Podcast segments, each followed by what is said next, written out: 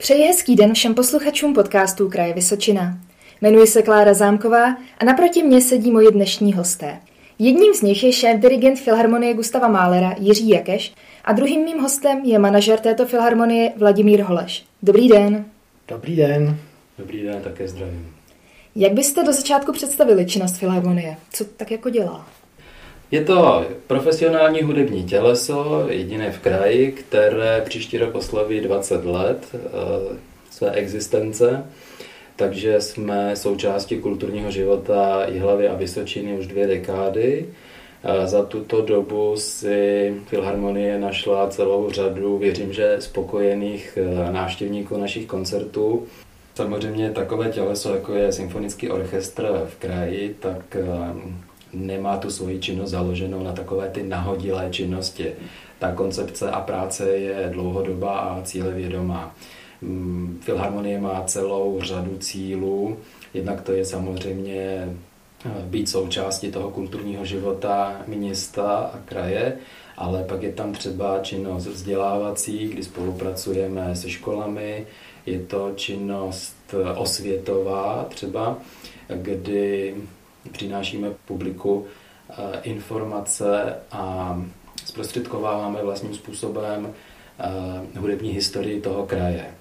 Protože v tom vidíme hluboký cíl právě Filharmonie.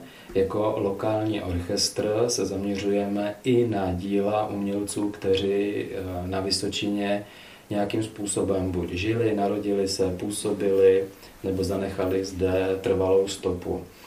Tím se posiluje jakýsi lokální patriotismus a myslím si, že v dnešní době bychom měli být eh, pišní na to, že i zde na Vysočině se narodila celá řada osobností, která svým způsobem eh, zanechala tu hlubokou stopu.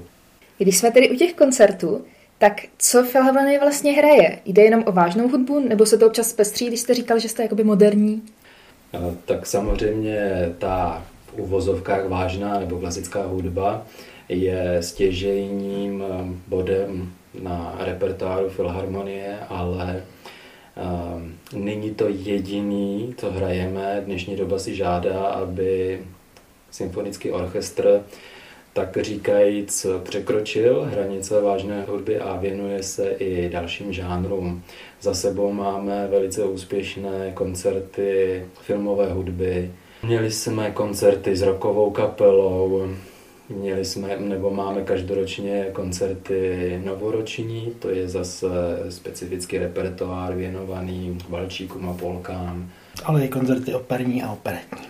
Jak často obměňujete svůj repertoár? Kolik písní tak odhadem teďka máte v repertoáru?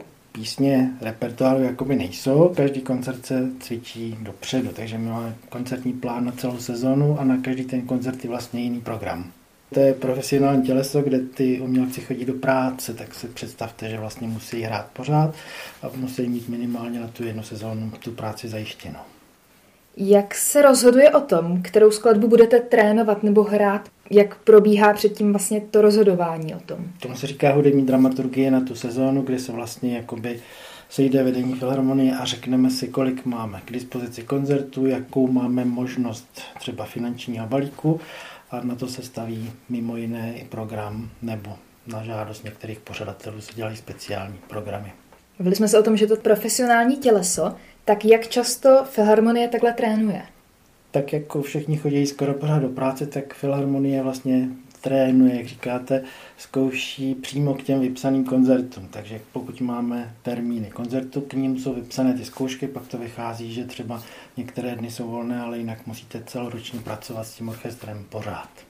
Kolik těch zkoušek teda na jeden koncert tak vychází? To je taky různé, od dvou až třeba do deseti, záleží, jak, jak je náročný ten program. Musí se to postavit tak, aby ten výsledek byl tomu adekvátní. A zkoušky trvají jak dlouho? Čtyři hodiny, minimálně. Někdy jsou i dvojité.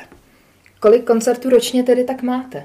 Musíme si uvědomit, že tyto poslední dva, tři roky byly samozřejmě svým způsobem výjimečné. Třeba ten loňský rok se půl roku nesmělo, nesmělo koncertovat, ne, eh, kultura byla zavřená, ale přesto se nám povedlo uskutečnit 29 eh, koncertů rok předtím, který byl, dalo by se říct, velice obdobný, co se, co se týká toho covidu. tak to bylo 33, ale v těch letech předtím to bylo až do 50 koncertů ročně. Celkem se může Filharmonie pochlubit za celou svou existenci, že odehrála 630 koncertů. Kolik členů má Filharmonie?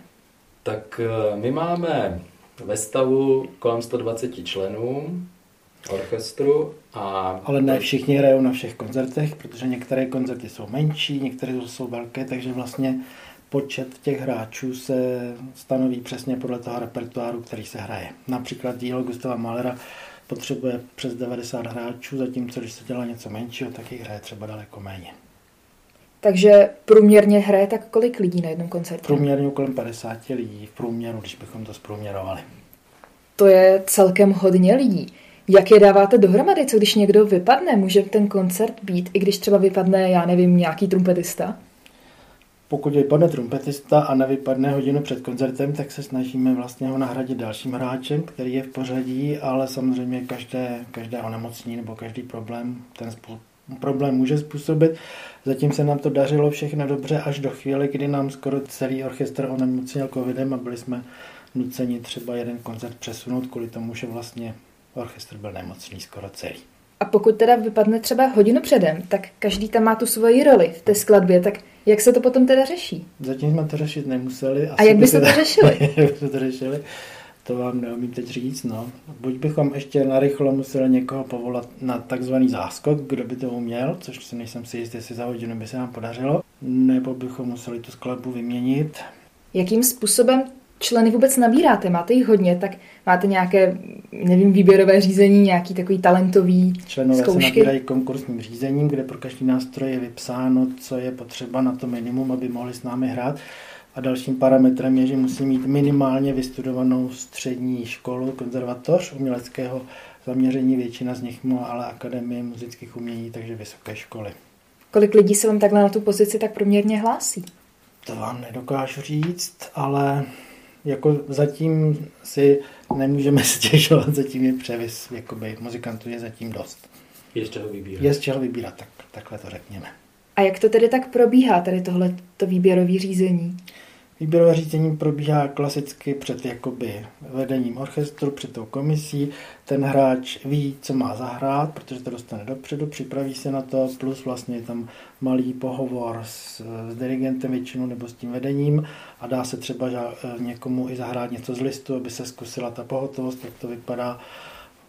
Klasický výběr do profesionálního orchestru. Z kterých nástrojů konkrétně se Filharmonie skládá? Ta se skládá ze všech nástrojů symfonického orchestru, to znamená smyčcových nástrojů, všech dechových nástrojů a bicích nástrojů. Jsou tam nějaké výjimky tady v těchto těch skupinách? Bylo, že nějaký nástroj, který se nevyužívá? Asi ne vždycky, ale třeba, já nevím, perlička je, že třeba kontrafagot, což je vlastně fagot, který hraje ještě o oktavu níž než klasický fagot.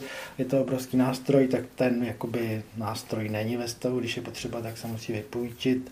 Nebo pokud jsou to nějaké obrovské bicí nástroje, tak se ty nástroje počítí, že ty třeba nemáme ve stavu, ale, ale jakoby symfonický orchestr musí mít předepsaný počet vlastně těch nástrojů, aby to vůbec mohl ty skladby hrát, takže tam není o čem diskutovat to na průměrně těch 50 lidí, když se kolem toho pořád motáme, je průměr 50 nástrojů. Jak to dopravujete na ty koncerty?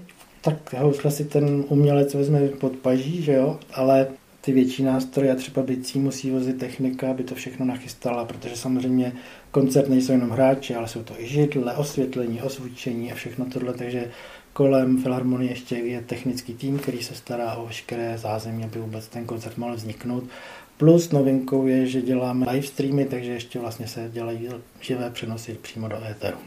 Kolik lidí se takhle tedy kolem té filharmonie motá, když nepočítám jenom ty hudebníky?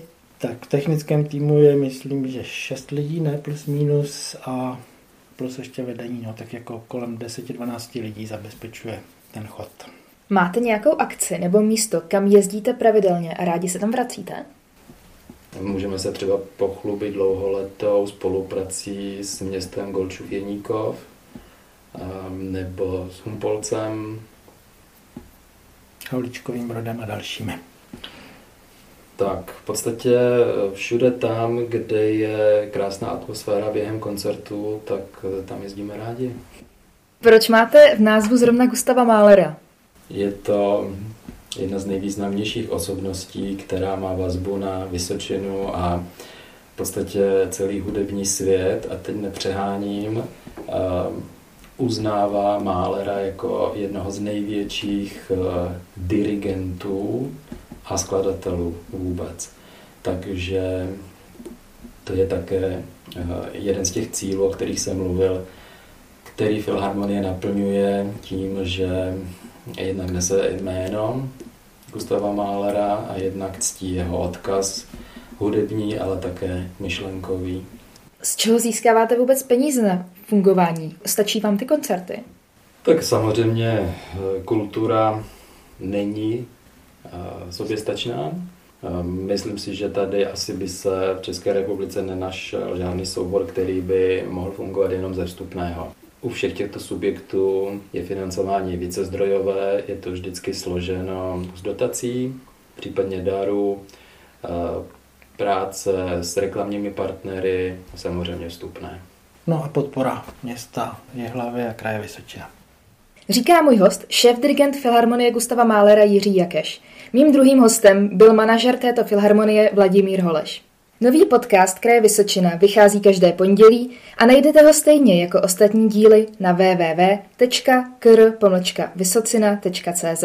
Děkujeme, že nás posloucháte.